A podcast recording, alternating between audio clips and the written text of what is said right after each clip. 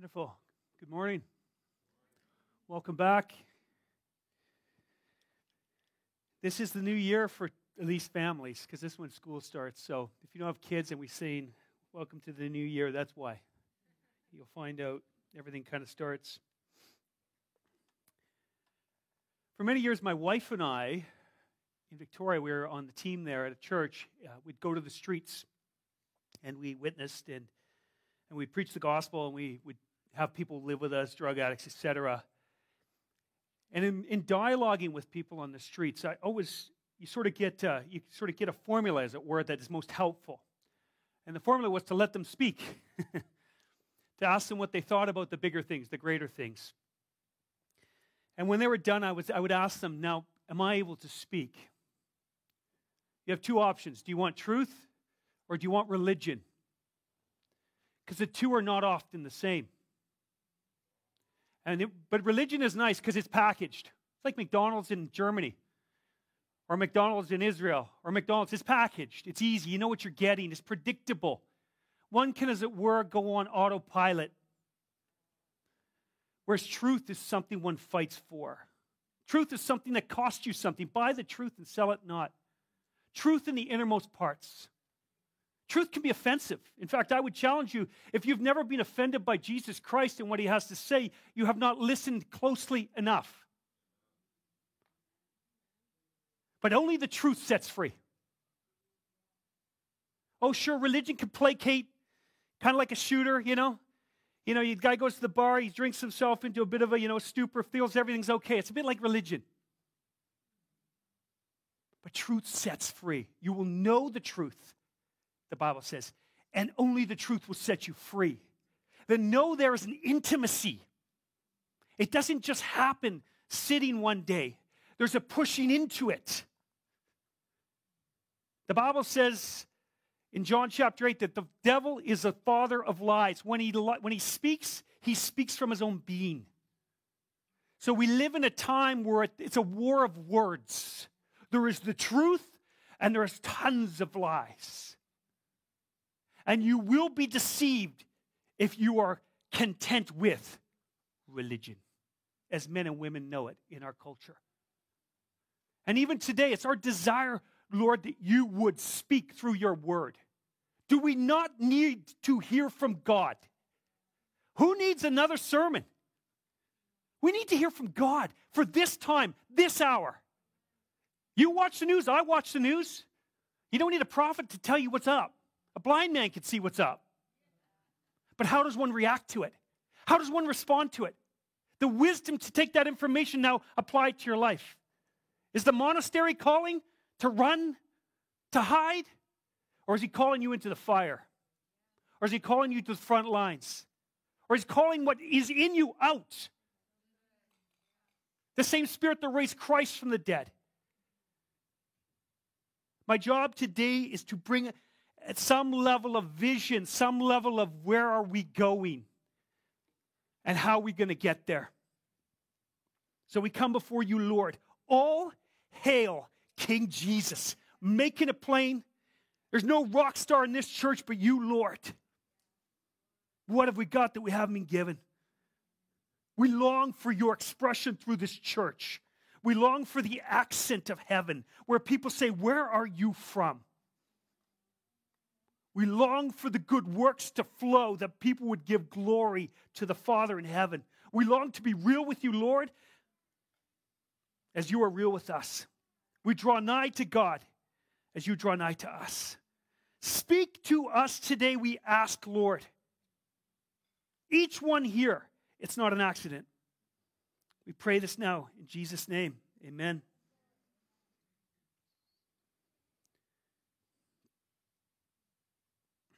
Fairly familiar scripture. It's a good place to start. Proverbs 29. Where there's no revelation, people cast off restraint. But blessed is the one who heeds wisdom, wisdom's instruction. You, like me, are like, well, what does that really say? So I'm going to give you a few, a few um, uh, translations here. This is the, another translation. When people do not accept divine guidance, they run wild. You know, when you first leave the house when the kids are young, and it's the first time you're leaving them alone, and the elder's gonna, the, the oldest has to babysit. You give clear instructions. Because if you don't, guess what you're coming home to? Guess what they're gonna have for dinner? Guess how long they're gonna be on their devices? Guess what time they're gonna go to bed?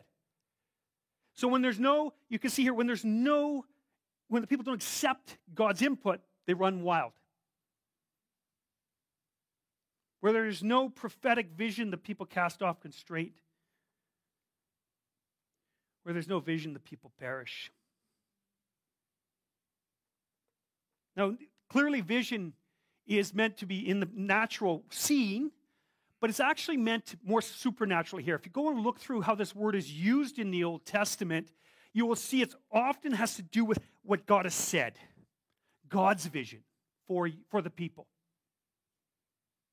It's, it's, it's, and, and when people are throwing off restraints, they're ignoring it, they're avoiding it. And there's the big word they're neglecting it. Neglect is an interesting word because it, it happens over time and is less obvious. If you've ever had a vehicle you've neglected, it doesn't break down the next day, it breaks down years later. And after two years, it's not just because it was yesterday, it was after years of neglect. So when you've hit the wall spiritually, it's, it's generally got to do with neglect.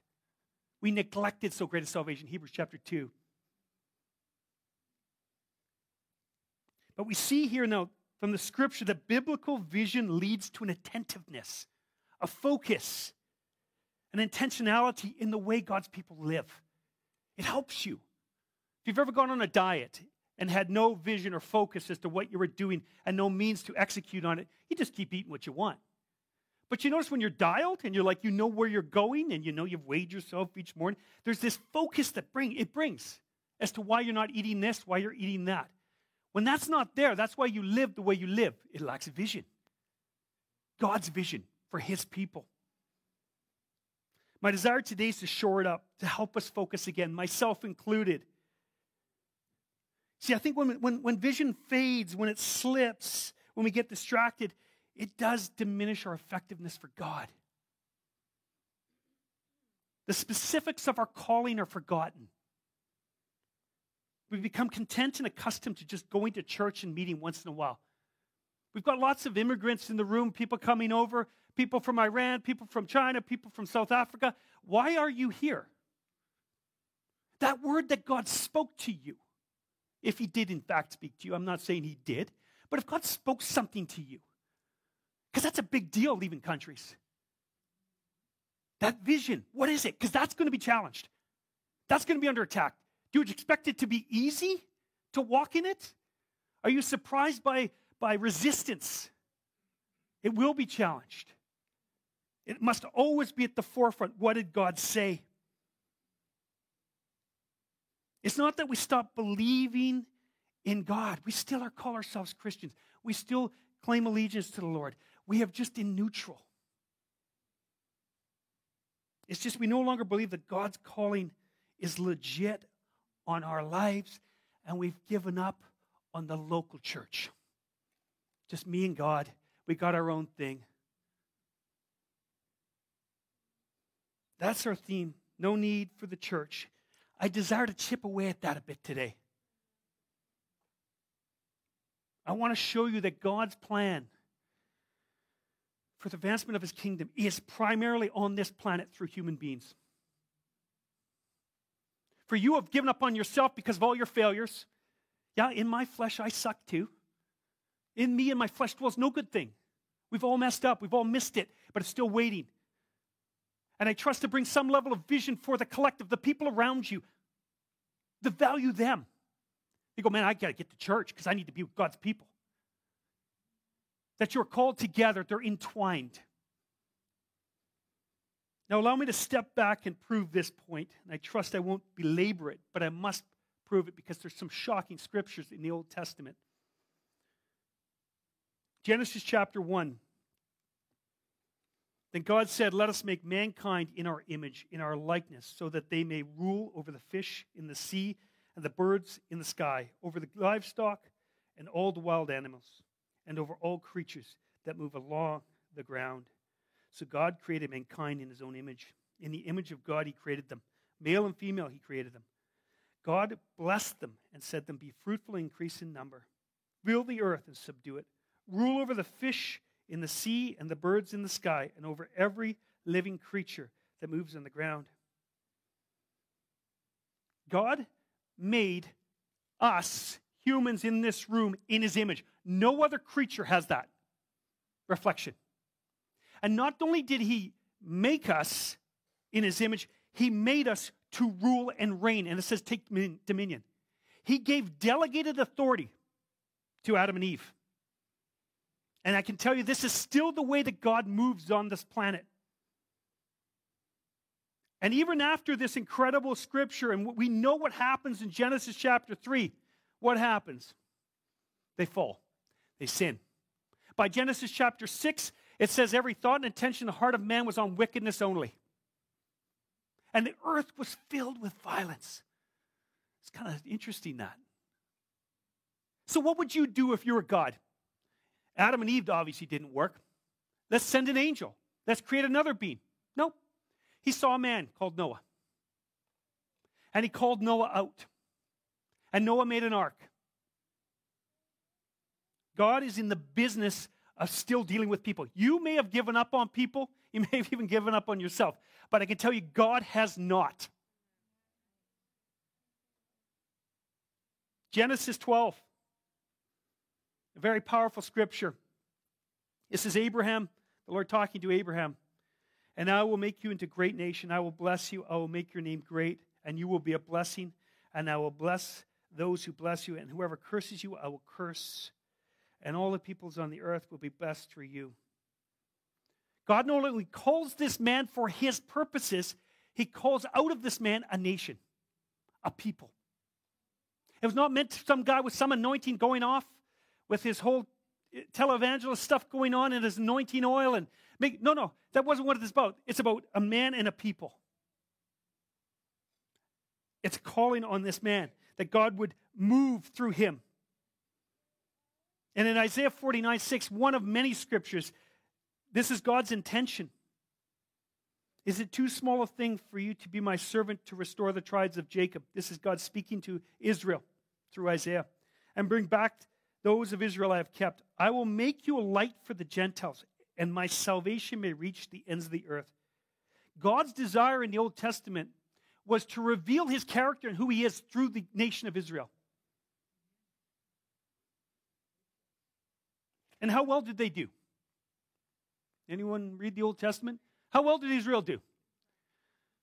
Right? You honor me with your lips, your heart is far from me. Read Jeremiah, the, lament, the, the prophet of tears. In Acts chapter 6, Stephen, before the Sanhedrin, goes, Which one of the prophets did you not murder? So, is there a change of plans in God? Is he going to do something different now? We see that in the New Testament, a man called Jesus Christ steps down.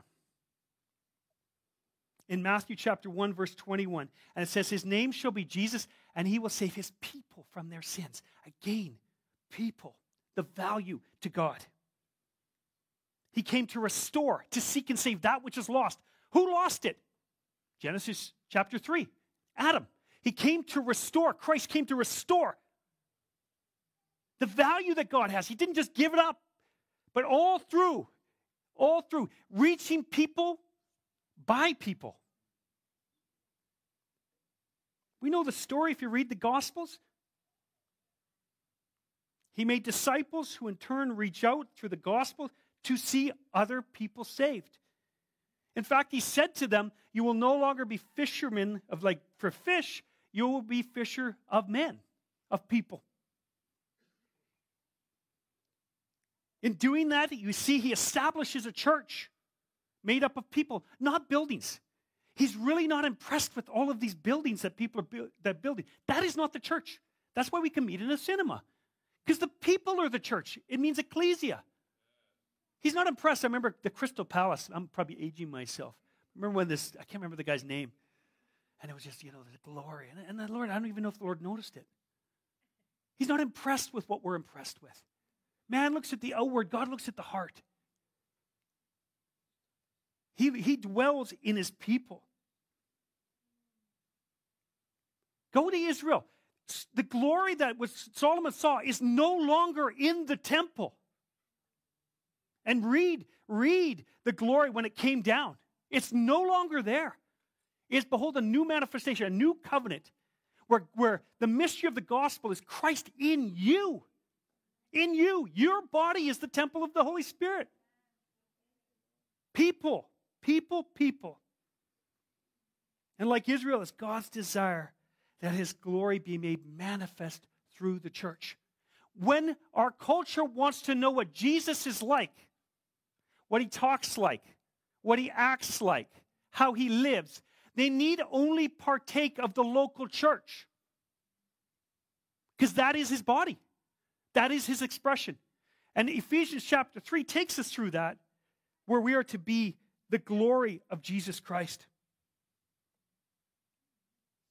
When Jesus ascended, he sent his Holy Spirit not to inhabit buildings,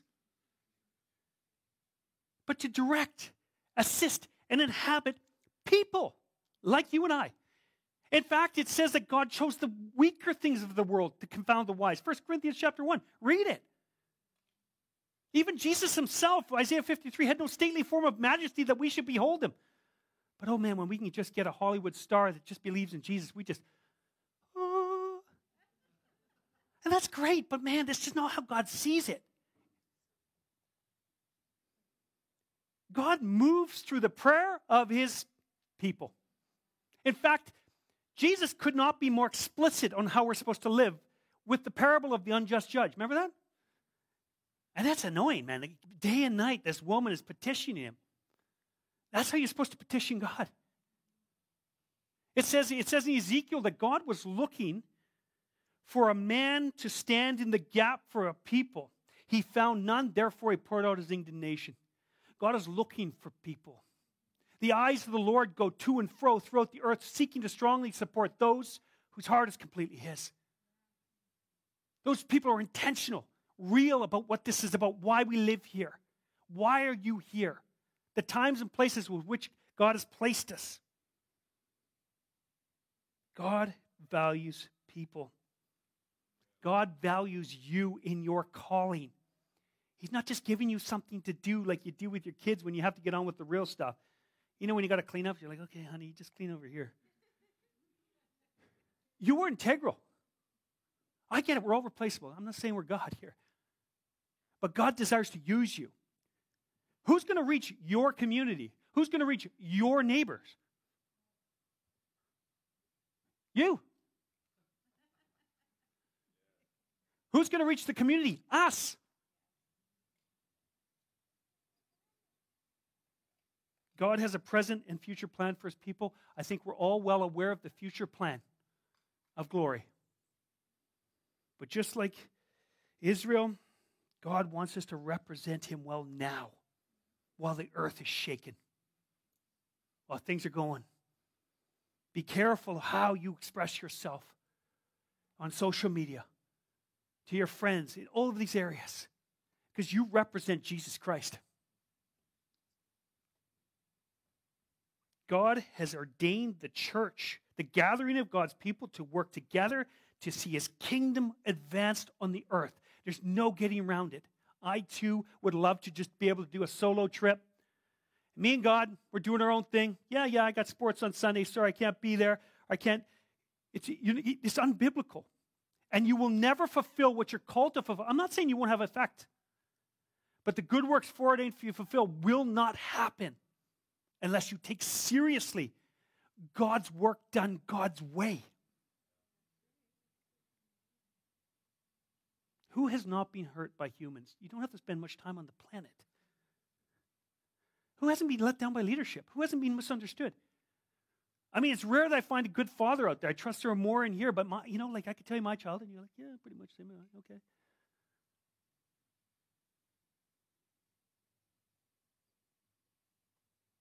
Now, I just want to jump into this, what we're launching into in this, in this next couple months, and, and we trust into the new year as to why we're doing what we're doing. Because I believe that God has given us a structure and, and, and as to how we work together, how we build each other up, that you are not alone, that you've been called into a body, not a solo uh, event, but a team event. And we see that God uses larger meetings and smaller meetings, more intimate. He uses all manner of things. And we see this in, in, in Acts. And I just want to show you that this is what Acts looked like. Who does not want to see what we see in Acts? God moving in power, people getting raised from the dead, persecution arising. Oh, sorry, sorry, I didn't mean that one. But seeing the power of God move, we look, we, we look closely at it. We're not looking at it just for a suggestion. We're saying, okay, God, what is it around these people? Now, I understand there's culture and so on, but in light of all of that, we're looking at, okay, what is God saying? This is a day of Pentecost, uh, after the day of Pentecost, and it says, day by day, continuing with one mind in the temple, breaking bread from house to house, they were taking their meals together with gladness and sincerity of heart, praising God and having favor with all the people. And the Lord was adding to the number day by day as they were being saved. I love that continuing with one mind. Now, that's a miracle in itself. But we see that they, they, they, they met together in larger meetings and smaller meetings. We see the temple courts. And if you read, if you read it, they, they were committed to the apostles' teaching. Clearly, when they gathered in large numbers, there was, there, was, there was a need for it. There was an envisioning. There was a direction. There was teaching. There's also a corporate anointing. Have you not noticed that you can come to this meeting not feeling all that good? And for some reason, whatever everyone else is doing is lifting you up. There's a corporateness, there's an anointing in our togetherness. Why it says, do not forsake the gathering together of each yourselves, because this is common that people are doing that. We need that corporate anointing when we come together. But there's also the smaller, the commitment to meeting together outside of this meeting. For prayer, re- the reality of relationships where our, our lives get worked out. You know, it's amazing. James chapter 5 says, Confess your sins one to another, and the prayer of faith will restore the sick. It's God's desire that we would bring our sins, the things that we struggle with, out into the open to be set free. Now, are you going to do that with someone you don't know that well? Do you think it's God's desire that you would come to this meeting and take with you back bitterness, unforgiveness? Maybe you drink too much, maybe you eat too much, maybe you're looking at porn, maybe you got weirdness. He wants that unleashed, man. Now, it's very difficult to do in this meeting. That's why, to me, that small groups where there's this desire for Christ to be central in our lives, a desire for freedom, a desire to share the gospel from experience, not just theology. Jesus has set you free. You know how I know? Yes, it says it in the word. I've been set free. That's why testimonies are a proclamation of the word becoming flesh. It's not just a, a doctrine, which doctrine's good, but it's not just that. It's, it's seeing our lives change. It's refusing to live with the revelation of the truth, but not walking in it. It's like when I said before, when I fast sometimes, when you water fast, you're reading cookbooks for some reason. It's the stupidest thing because I can't partake in what I'm, I, it's the weirdest thing. Well, this is what I'm going to make after we're done. And this is what this is what connect groups for us are about. Why we, we say, look, we all need to get into connect groups. We all need to get into each other's lives. The most important people in your life, I hate to tell you, is your local church. It's just truth, the relationships, because your, your calling, your gifts are intertwined. And, and to the level of our commitment to Christ and to each other is the level of the gifts flowing in each other to edify one another. If I have a gift, it's not for me. It's the strangest thing, I know. Imagine giving a gift to your kid and say, that's not for you. The gift is to flow through to you. We want to model reality, freedom, where the burdens of sin, the burdens of life, you're not meant to take it on your own. You're meant to walk in a community that loves Jesus Christ and loves you. Who understands that God's plan is, is us in God. You, yes, of course. But it's you and us, Abraham and a nation. We are meant to be in a local church. We're meant to pull in together.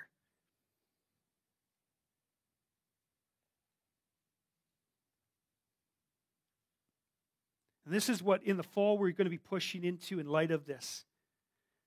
On Sundays, we want to push into Ephesians. I mean, it's so hard to go wrong with book. I know many people have actually recently gone through it. The wonderful thing about the, the book of Ephesians is the first three chapters are about you, getting you right with the Lord. It talks all about the good works foreordained for, for us to fulfill. But the, the, the second half is the us. The apostles, the prophets, the pastors, the teachers, the evangelists are there to equip us to do the work. Work, work. There's work. There's work to be done. And that's why we're starting connect groups afresh here. And this, we believe, is a critical way to get real and growth. Refused McDonald's religion. Be honest, be straight up. You know what's funny with the streets? You meet a lot of drug addicts on the streets, a lot of various drug addicts. And I made one assumption. I never asked them a question that I should have asked them. I wasted so much time.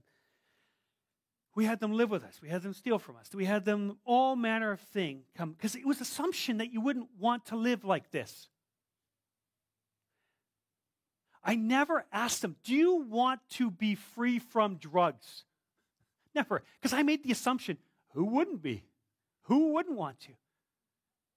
It is a choice we all have to make. Do you want to be free?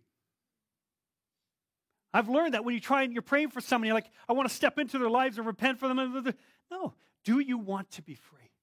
Do you want to have a life of significance? Do you want to stand as your neighbors are shaking in the time we're in? As we go into some level of recession, as the weirdness in the culture only seems to balloon, as there is violence and rumors of war all over the planet. We're looking to be a people that stand fast on the Word of God. Do not cower to our culture. We love our culture, we love the people, but we're not cowering. The fear of God is the number one fear we have, not the fear of the culture and what the culture can do to us. Whenever you have God's fear first in your life, everything else is clean. To know that each one of us, and when I look at Jess here, I know Jess will one day stand before God and give an account of his life. I know one day, 1 Corinthians chapter 3, that the fire of God will fall on his life, and anything of any significance that's been done through the power of the Spirit will remain, and everything else will burn. So, in light of that, I'm concerned on how he's living because I love him, not as a gossip. I desire to see him take the land as he desires me to take the land. As we encourage each other, as today is today, on to good works. We're going to do this. Yes, we're going to do this together. We're going to stand fast. And in light of that, the body begins to minister.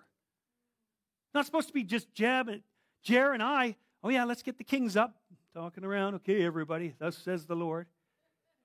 It's just flipping weird, man. It's just God. We all have different roles. No one's better than anyone else. But do you want a role? Do you want to play? Or do you want to watch? Do you want to actively push into the kingdom of God and what God has for you? And you, yes, it starts with you personally, but you must find a place where you can get in and get your hands dirty.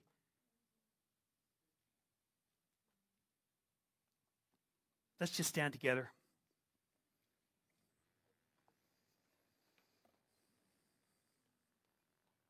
Thank you, Ethan. Thank you, Lord. Thank you, Lord.